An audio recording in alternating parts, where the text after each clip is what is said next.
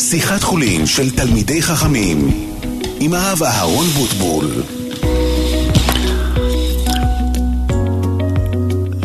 שלום רב לכל המאזינים. כן, ערב טוב ומבורך. כן, אנחנו כדרכנו נפגשים פה בתוכנית שיחת חולין, שאלות ותשובות, התמודדויות, שאלות בתחום ההשקפה, דעת תורה וכדומה. מספר הטלפון שלכם לעלייה לשידור אפס שבע שתיים שלוש שלוש חמש חמש תשע שתיים אחת. אחזור על המספר אפס שבע שתיים שלוש שלוש חמש חמש תשע שתיים אחת.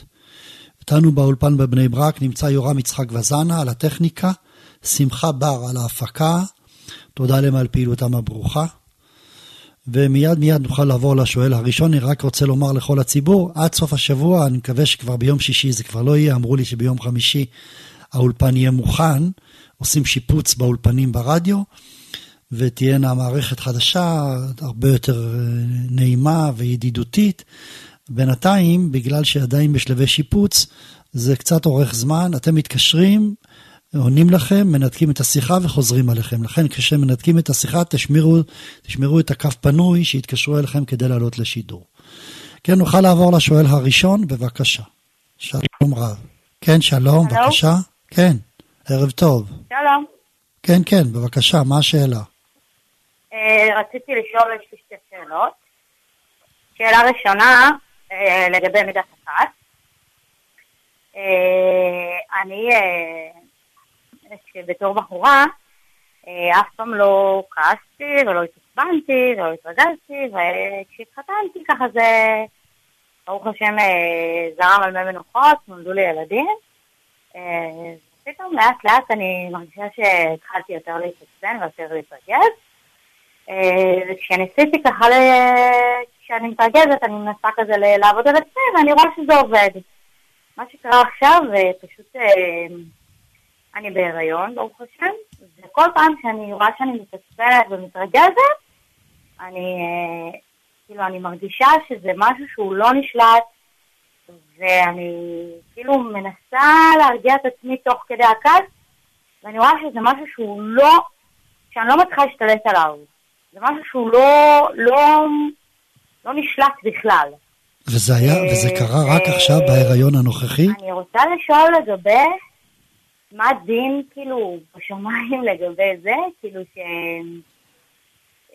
שכאילו, הרי מי שכועס, אז הם, כל מיני גיהנום שולטים בו, ומי שכועס, כאילו, ותעבודה זרה וכולי. מה... טוב. מה לגבי זה, כאילו... הבנתי את השאלה, הבנתי. הבנתי את השאלה. שאלה מובנת.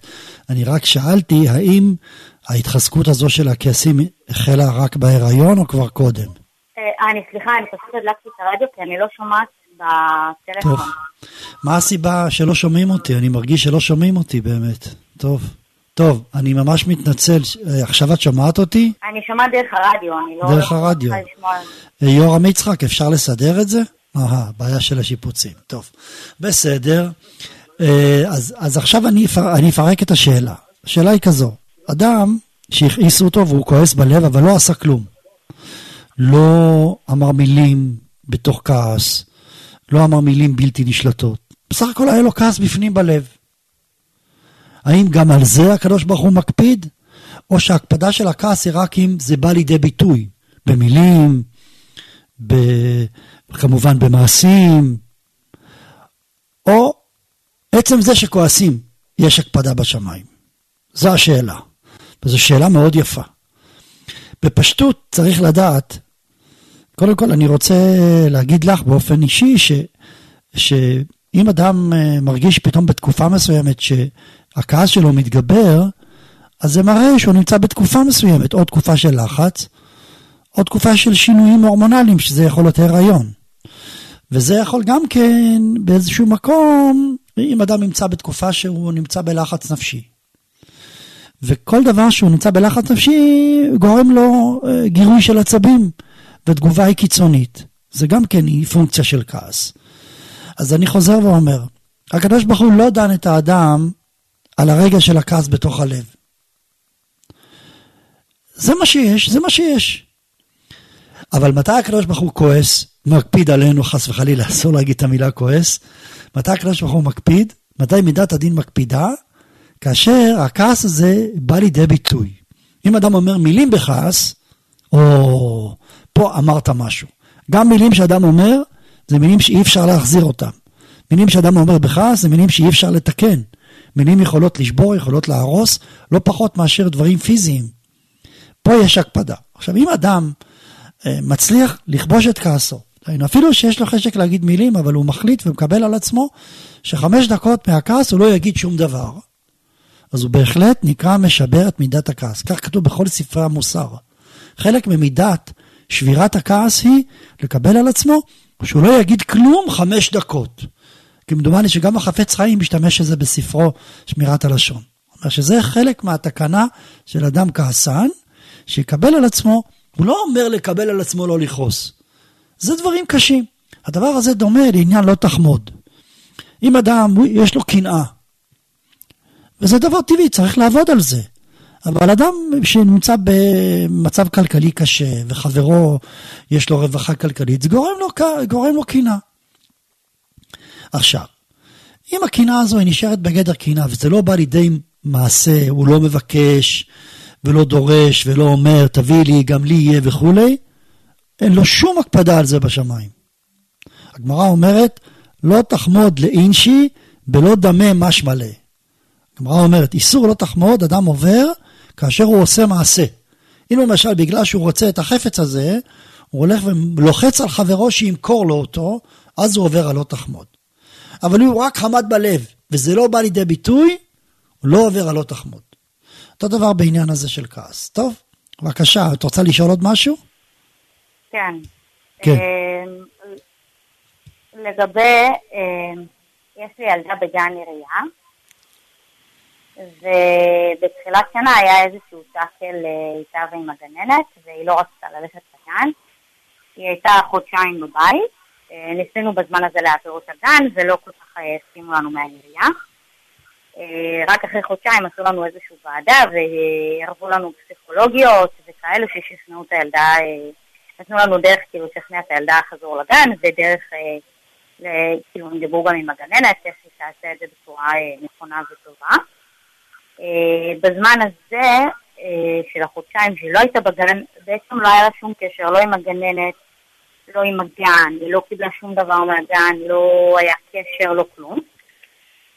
מה שקורה עכשיו, הגנרת שלחה לנו איזשהו דף, שהם גבו מכל ההורים ארבע מאות וחמישים שקלים דמי שכלול.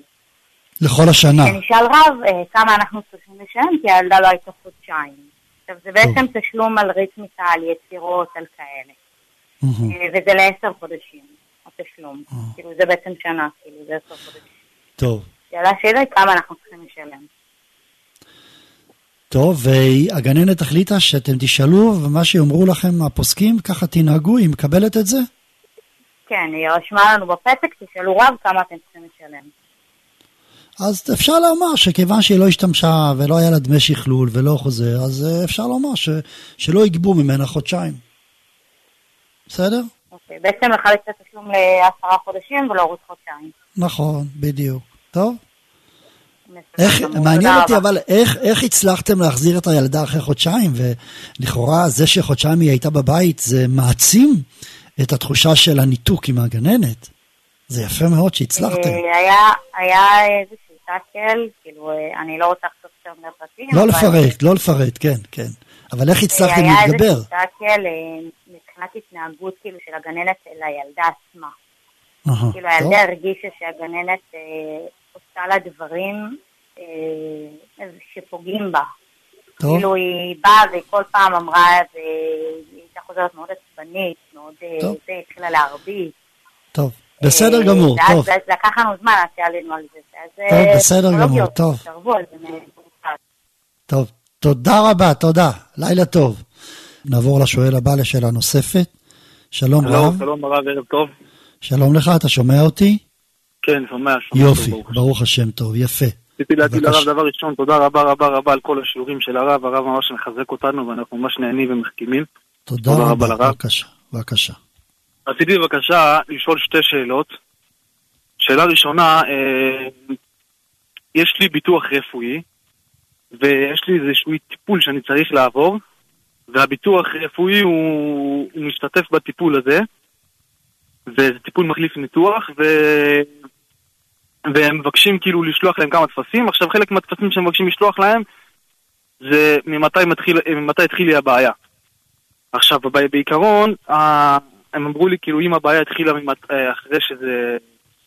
אחרי, אחרי שעשית את הביטוח אצלנו, אז אנחנו, אז אנחנו משתתפים איתך כאילו. אבל אם זה היה לפני, אז לא. ובעיקרון הבעיה הזאת היא מילדות. ממתי ש... זו מילדות כאילו זה נקרא. עכשיו, השאלה היא מותר להגיד להם שזה התחיל אחרי. לא. בשום אופן לא. בוודאי שלא. אין שום יותר להגיד את זה. מה? אם הם אומרים לך בפירוש שאם הבעיה הזו החלה לפני שהתחלת בתשלום המיוחד של הביטוח הרפואי המיוחד ואין לך זכות, אתה חייב לומר את האמת. יש פה חשש גזל וחשש גנבת דעת. לא שווה שום דבר בעולם לעשות גזל וגנבת דעת. מצטער מאוד, שיעלה מה שיעלה. אם אומרים מפרוש, פה אין בכלל דיון. יש מקומות שעניינים רפואיים יש בהם דיון. פה קיבלת חוות דעת מפורשת, שהם מקפידים, והם אומרים, אנחנו נותנים רק אם אתה תצהיר שהבעיה הזו החלה רק אחרי שהחילותה בתשלום עבור הביטוח המיוחד. אז אתה חייב לומר את האמת. ואם ייתנו, ייתנו. אין ברירה. אין פה בכלל, אני לא מרגיש שיש פה שאלה בכלל, אין פה שאלה, אין פה... נכון, אני אגיד לרב, אני כאילו, זה בעיקרון מה שעשיתי, אבל... טוב עשית, טוב עשית, אבל גם לא, אני גם... יש כאלה שיגידו, יש כאלה רבנים שאני חושב שזו טעות, לומר שכסף מהמדינה וכולי, קודם כל זה לא מהמדינה, זה גוף פרטי, וזה חברת ביטוח לכל דבר ועניין, אין שום היתר לעשות את זה, טוב, מצטער. לא, זה בדיוק מה שאני... ומה שהרב אמר לגבי חברת ביטוח, על זה השאלה השנייה שלי. כן. Uh, השאלה השנייה שלי זה אני עשיתי תאונה לפני כמה שנים. כן.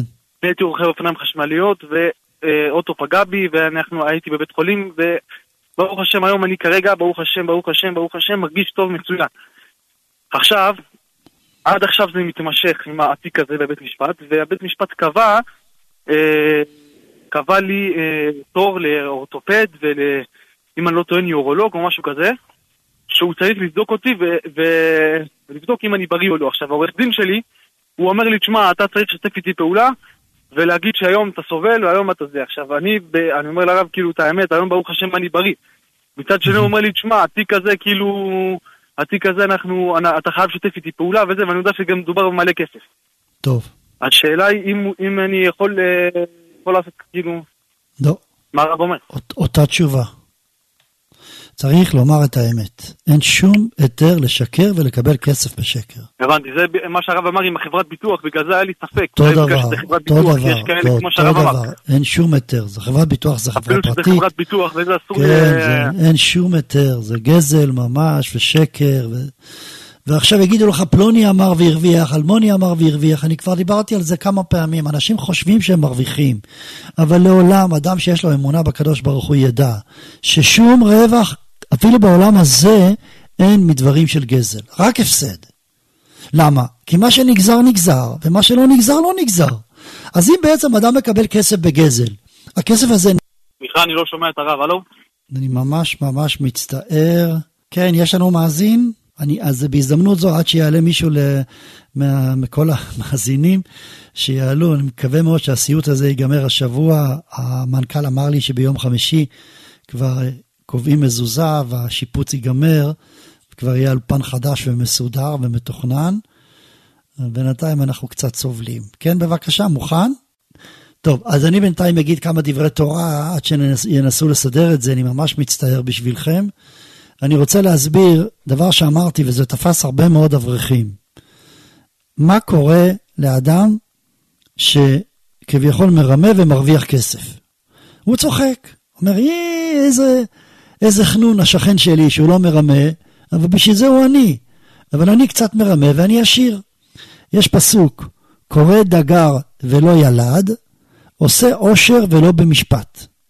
זה פסוק שכתב שלמה המלך. קורא דגר ולא ילד. מה זה קורא דגר ולא ילד? יש ציפור שקוראים לו קורא. והוא הולך ודוגר על ביצים לא לא. הוא רואה עורב, הוא רואה נשר שהטיל ביצים, הוא הולך ודוגר על הביצים של העורב. זה נקרא, קורא דגר ולא ילד. הוא לא ילד את הביצים האלה. אבל הוא, הוא דוגר עליהם. אחר כמה זמן, שבוע, שבועיים, הביצה פוקעת, והאפרוח של עוף הטרף פוקע מהביצה.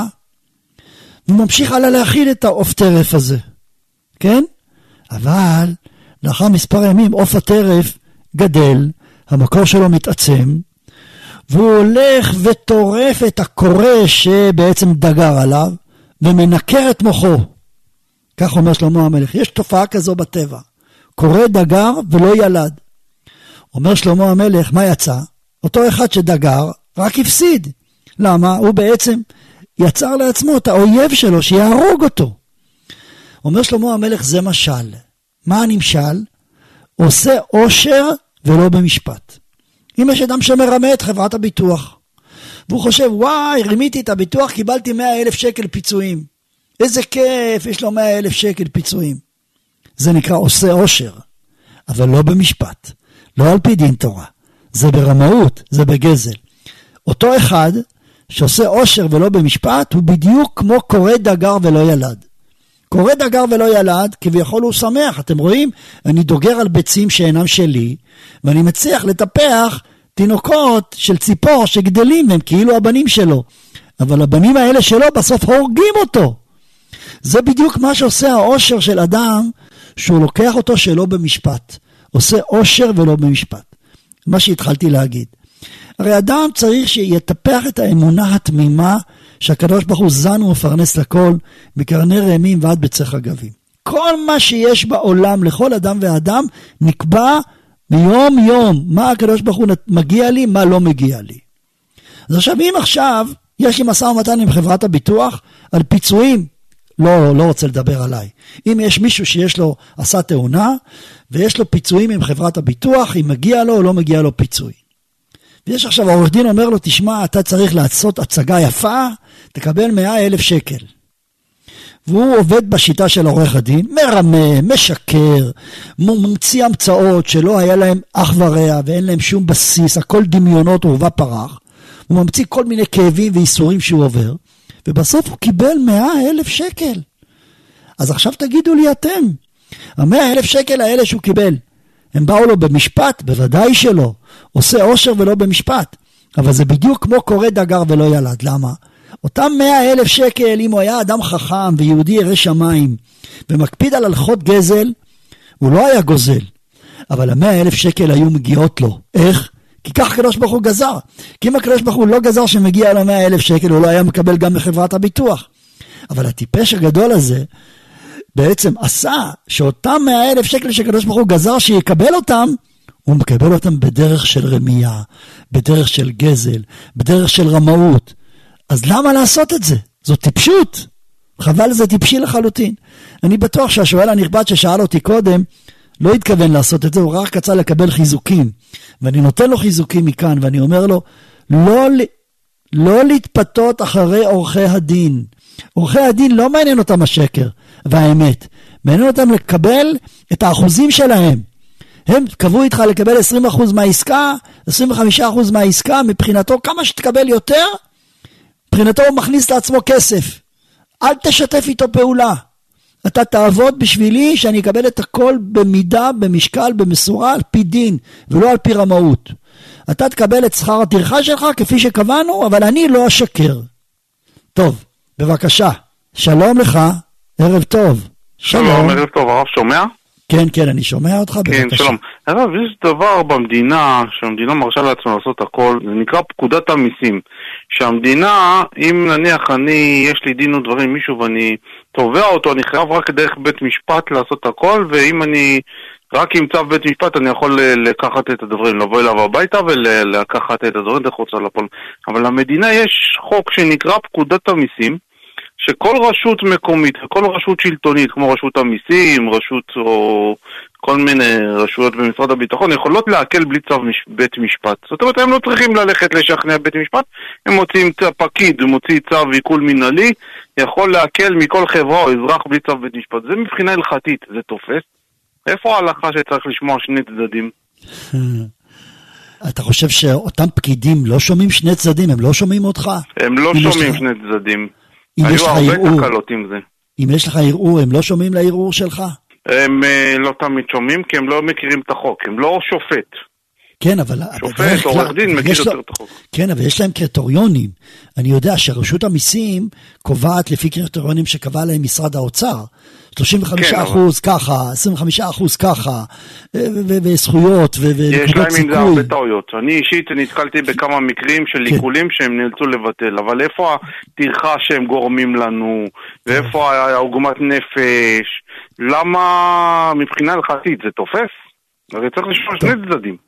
טוב, אז התשובה היא ככה, קודם כל יש דינא דמלכותא דינא, וההלכה מפורשת אומרת שכשהמלכות קובעת לגבות מיסים לצורכי המלכות, יש להם חוק ויש להם כוח לתבוע את זה, והם זכאים לתבוע את זה.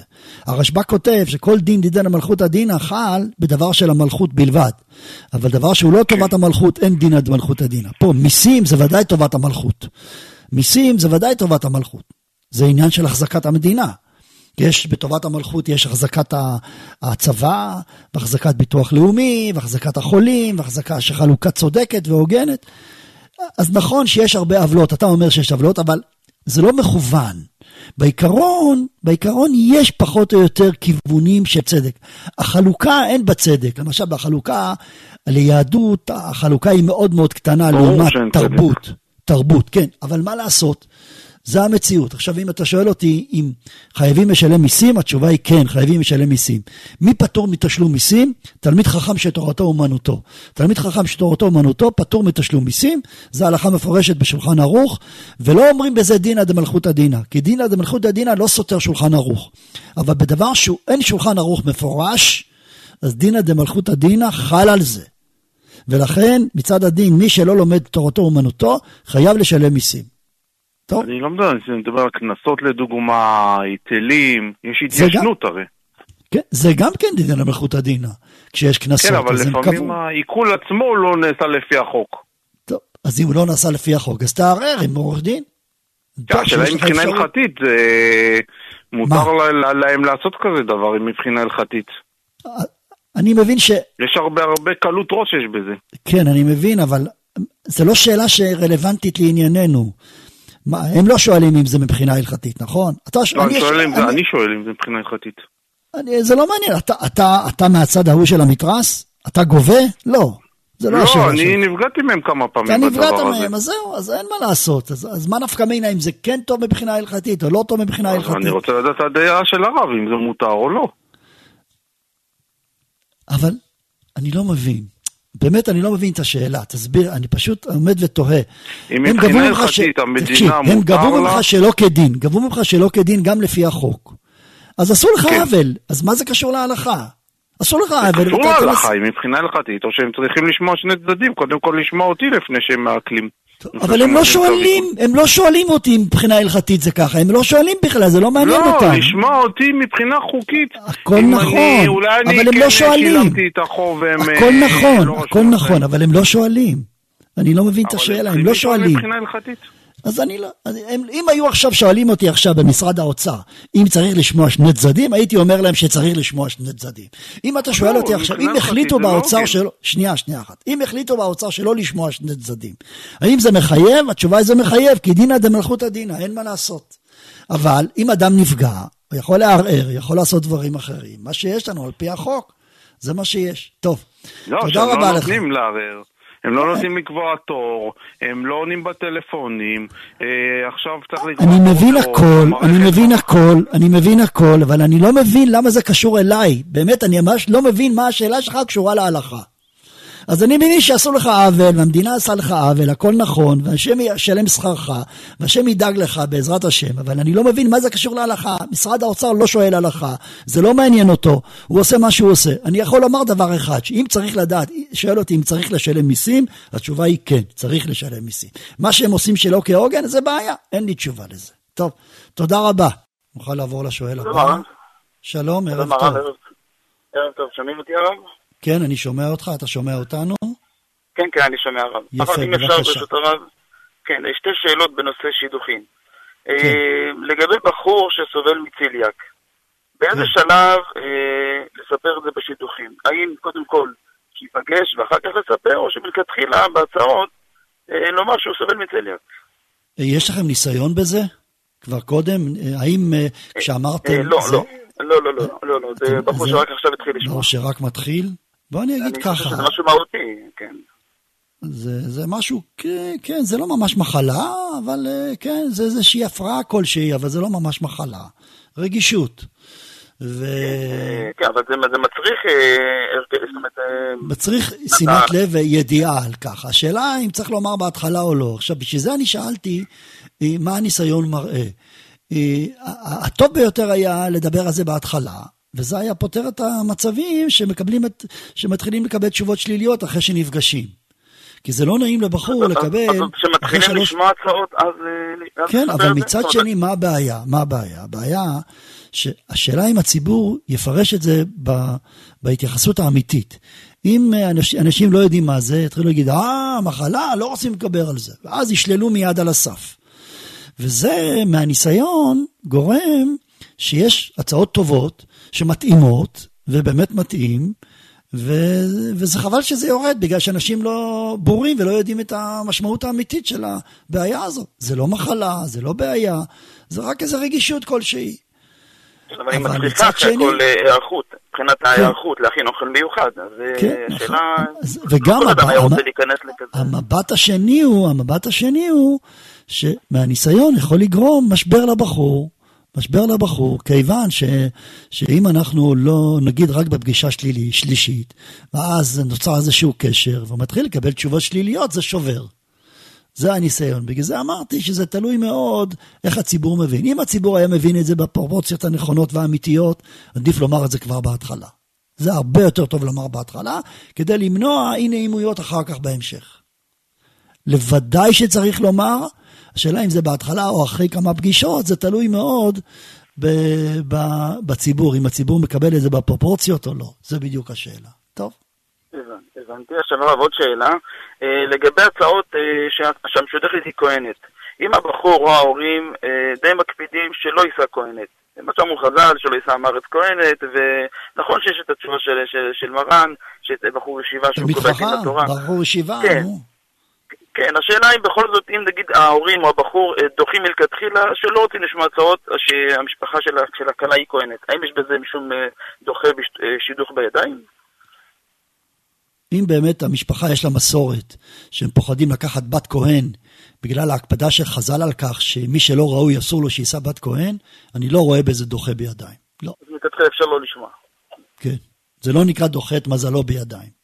כיוון שאם אדם יש לו עניין שתפוס בחזל, שבגללו הוא לא רוצה, זה לא נקרא דוחה בידיים. הקדוש ברוך הוא נותן לאדם את הזיווג לפי הרצונות שלו, ואם הרצונות שלך מעוגנים בדברי חזל, יש, אז הקדוש ברוך הוא עוזר לאדם לפי, יש לזה לגיטימציה הרי. העניין הזה לא לשאת בת כהן, זה שזה לגיטימציה, יש גם תירוצים, אבל יש לגיטימציה, וברגע שזה, שזה דבר לגיטימי, אז זה לא נקרא דוחה את זיווגו בידיים, בכלל לא. טוב? למרות שיש, למרות שיש מקום לדון, אם באמת יש לו גדו של תלמיד חכם או לא, אבל... זה גם שאלה נוספת, נכון? לא כל אחד, לא כל בחור ישיבה הוא תלמיד חכם, אנחנו יודעים את זה. אם מדובר בבן עלייה ממש, תורת, לא פסיק פומי בגרסה, תורתו אומנותו, ובאמת עושה לילות כימים, נו, אז... ולא, כמה כאלה יש? נו, אחד בדרה. בסדר גמור, חזקו ואימצו, הרבה הצלחה. תודה. בבקשה. כן, נוכל לעבור לשואל הבא? כן, שלום. הרב. תודה רבה על התוכנית, ויש לי שתי שאלות. שאלה ראשונה היא, אני בכיתה מתפללת לבד, ואני אומרת את הקטעים שצריך להגיד, אני ספרדיה, ורציתי לשאול מה עדיף להגיד את הקטעים הנוספים, שלא חייבים להגיד את תהילים להצלחת החיילים.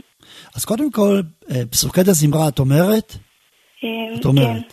כל העניין שאת מתלבטת זה לגבי קריאת שמע וברכותיה, כמו יוצר המאורות, הבוחר בעמו ישראל וכו', נכון? אז בוודאי שאני חושב יותר טוב להגיד תהילים בזמן הזה. את נמצאת בכיתה עם אשכנזיות, שהן אומרות קריאת שמע וברכותיה, אז בזמן הזה יותר טוב שתגידי תהילים, אבל קריאת שמע יותר טוב שתגידי. קריאת שמע עצמה תגידי, אבל ברכות קריאת שמע יותר טוב שלא תגידי, במקום זה תגידי תהילים. בסדר? במקום מה? במקום ברכות קריאת שמע. מה זה ברכות קריאת שמע? יוצא הרע ובורא חושך, עושה שלום ובורא את הכל, ברוך אתה השם יוצר המאורות, אהבת עולם, ברוך אתה השם הבוחר בעמו ישראל באהבה, עזרת אבותינו נתנו מעולם, כל זה כדאי שלא תגידי, בזמן הזה תגידי תהילים, אבל קריאת שמע כדאי שתגידי, כי בקריאת שמע יש מעלה גדולה, אפילו שנשים פטורות בקריאת שמע, אבל יש בזה כמה מעלות. דבר ראשון, מצוות ייחוד השם, כשאישה אומרת שמע ישראל אדוני אלוהינו אדוני אחד, והיא מכוונת לפירוש המילים, היא מקיימת מצווה של ייחוד השם, אמונה בייחוד השם. כשהיא אומרת ואהבת את אדוני אלוהיך בכל לבבך ובכל נפשך ובכל מאודיך, אם היא מרגישה את זה, היא מקיימת מצוות אהבת השם. היא מקבלת עול מלכות שמיים, עול מלכות שמיים זה גם מצווה. וכשהיא אומרת והיה אם שמוע תשמעו בכל מצוותה ישר אנוכי מצווה אתכם היום לעשות, אז היא מקבלת על עצמה עול מצוות. אז יש לנו בתוך קריאת שמע, אפילו שהיא מצווה שהאישה פטורה, אבל יש כמה מצוות שהאישה עושה. לכן מאוד רצוי שהאישה תאמר קריאת שמע, כמו שהסברתי. אבל את הברכות של קריאת שמע, כדאי שהאישה הספרדיה לא תאמר, במקום זה תאמר תהילים. בבקשה. טוב, הרב, אחותי לא אומרת פסוקי דזמרה, במקום זה היא גם תגיד תהילים? לא, פסוקי דזמרה זה גם תהילים. אז יותר טוב להגיד פסוקי דזמרה, שזה שבח לקדוש ברוך הוא. למה לא להגיד פסוקי דזמרה? זה תהילים. בסדר? בבקשה. טוב, והרב, עוד שאלה, בבקשה. לגבי קריאת שמע, שעל המיטה, אומרים עם ברכת המפיל, עם שם ומלכות? בוודאי, בוודאי. גם אישה חייבת לומר ברכת המפיל בשם ומלכות, כל הלילה עד עלות השחר. גם אישה וגם איש חייבים לומר ברכות קריאת שמע על המיטה, לומר ברכת המפיל בשם ומלכות גם אחרי חצות הלילה. בבקשה. כן, הרב, אם היא לא הולכת לישון ישר, היא אומרת ואז היא נשארת ערה. צריך להקפיד להגיד ברכת המפיל סמוך כמה שאפשר לשינה. ואם היא לא נרדמה, היא לא חייבת להירדם, אבל להסמיך את זה כמה שאפשר לשינה. זה מה שצריך לעשות. טוב, תודה רבה. בבקשה, ערב טוב. נעבור לשואל הבא. כן, שלום, בבקשה. שלום לכבוד הרב, אני מצטרף לכם.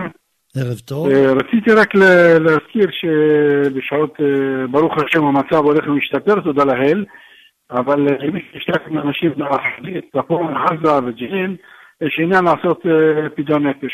זה מה שרציתי להגיד. טוב, חזק ואמץ. תודה רבה לכם, בשורות טובות. תודה, חזק ואמץ. כן, נעבור לשואל הבא. שלום, ערב טוב. שלום כבוד הרב, תודה רבה על התוכנית. רציתי לשאול ככה בדיוק בנושא של הביטוחים. הרב שמע אותי? כל הזמן, כן. כן, תודה רבה. דיברו מקודם על הנושא של הביטוחים. אני עשינו תאונת דרכים לפני איזה כמה חודשים, ובחברת ביטוח לקחתי עורך דין כאילו לדביעות של נזקי גוף, והם ביקשו אישור של המשטרה. עכשיו, מה שהתברר למעשה שהיה שתי ביטוחים על אותו אוטו. כלומר, שמישהו ביטח את הרכב שלי בלי שהוא ידע את זה. עכשיו, המשטרה הוצאת משום מה את האישור שלו. כאילו לא את הביטוח שלי, אלא את שלו.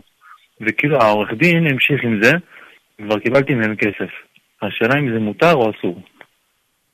אז מה, הרעיון הוא שאתה מקבל עכשיו פעמיים כסף? בשני ביטוחים? לא, לא, לא פעמיים. הרכב היה מבוטח. הרכב היה מבוטח, אבל לא אני שילמתי על הביטוח. כאילו מבחינת חברת הביטוח... זה לא משנה, אפילו שלא שילמת. מה זה משנה? ברגע שהרכב מבוטח, ושילמו, מגיע לך לקבל פיצויי גוף. זה לא משנה אם אתה שילמת או לא שילמת. בכלל לא משנה. השאלה שלי, השאלה שלי מבחינת אותו בן אדם שעשה את הביטוח, והוא לא יודע את זה. אם כאילו יכול להיות שעלות הפוליסה שלו בגלל שאני קיבלתי כסף לחשבונו, אם יש באיזה בעיה בעצם. עכשיו אתה יודע מי זה האדם הזה ששילם את הביטוח? אני ניסיתי להשיג אותו, אני כאילו לא נותנים את המספר שלו מחברת הביטוח, כי זה כאילו מידע אישי. זה, זה דבר מוזר, איך יכול להיות שאדם משלם על ביטוח לרכב שלו שלו? זה מוזר. אני יודע, שאלתי את זה, אפילו המשטרה אמרו שהם לא מבינים מה זה, איך זה יכול להיות, אבל כנראה הוא פשוט אה, נתן פרטים של רכב שהוא לא, הוא התבלבל עם מספר רכב או משהו כזה. טוב. אז אני יכול לומר, אני יכול לומר לגבי, קודם כל, אתה היית אשם בתאונה או לא היית אשם? לא, מבחינת הפיצויים מגיע לי, כאילו זה לא מפתיע במרמה. לא, זהו, לא, לא הבנת. ברגע, ברגע שלא היית אשם, אז אין שום, אין שום אה, אה, ירידה בפוליסה. הירידה בפוליסה בשנה הבאה היא רק כאשר היית אשם ואתה תובע את החברה שלך. אבל אם אתה לא היית אשם... אה, לא, לא, אני הייתי אשם. הייתי אשם, כאילו. כן. אז כן יריד. השאלה שלי, אם אני צריך להשיג את הבן אדם הזה, וכאילו לנסות להשיג אותו ולשאול אותו אם הוא רוצה, כאילו... לא יודע, זה השאלה. לשפות אותו על העניין הזה של הירידה. צריך לתת לו, הוא יפסיד עכשיו מאתיים שלוש מאות שקל בשנה הבאה, שידרשו ממנו עכשיו תשלום נוסף על הפוליסה של שנה הבאה, בגלל זה שאתה השתמשת בביטוח שלו לקבל את הפיצויי גוף. כן. יש עניין לבקש ולמצוא אותו, כן? שלא יהיה לו הפסד. אבל אם אני לא אצליח למצוא אותו. דרך אגב, גם אני מוכרח לומר לה שאני קצת מעודכן היום, יש פחות בביטוחים האחרונים, במקיפים האחרונים אני רואה שיש פחות אה, אה, הורדה בפוליסות הבאות כאשר יש תביעה. תביעה אחת לא מורידה בצורה... זה, בצורה נזק, זה נזקי גוף, זה נזקי גוף. אז זה גם זה כל שכן נזקי אפילו. גוף. כל כן, שכן, נכון. כל שכן. אם זה נזקי רכב, זה גם לא מוריד, קל וחומר נזקי גוף שלא מוריד. תנסה לאתר אותו, אם לא, אם לא התארת אותו, אני לא חושב שיש, שאתה חייב להצלס. גם אם יעלה לו, כאילו אני לא, זה לא שאלה שלו, כי בעצם... אתה לא אשם בזה, כן. כי האוטו היה מבוטח בעצם. אוקיי, טוב, תודה רבה, תודה רבה. אתה גם, סתם מעניין, אתה, כשקיבלת נזקי גוף, העורך דין אמר לך לשקר ולהפריז ב... לא, לא, לא, לא, אני הפוך, אני אמרתי לו שאני לא רוצה לשקר, אני אמרתי לו שאני רוצה כאילו רק שמגיע לי. יפה, וקיבלת. טוב, חזק ואמץ, טוב. לילה טוב, לילה טוב. כן, יש לנו מאזין נוסף. כן, כשמתקשרים, אני שוב חוזר, כשמתקשרים עליכם, תענו לטלפון כדי לעלות לשידור, בעזרת השם, וזה ייגמר הלילה הזה, השבוע, בתוכנית שלנו ביום שישי, כבר הכל יזרום בצורה שוטפת, הכל יהיה תקין. אז אני אחתום פה את התוכנית שלנו, אני יודע למפיק, לטכנאי, יודע לכם על ההקשבה, יודע לכם על ההזנה, היה קצת מקרטע היום, אבל בעזרת השם זו פעם אחרונה, התוכנית הבאה כבר תזרום, תהיה מפלאה ומסודרת. לילה טוב לכולם.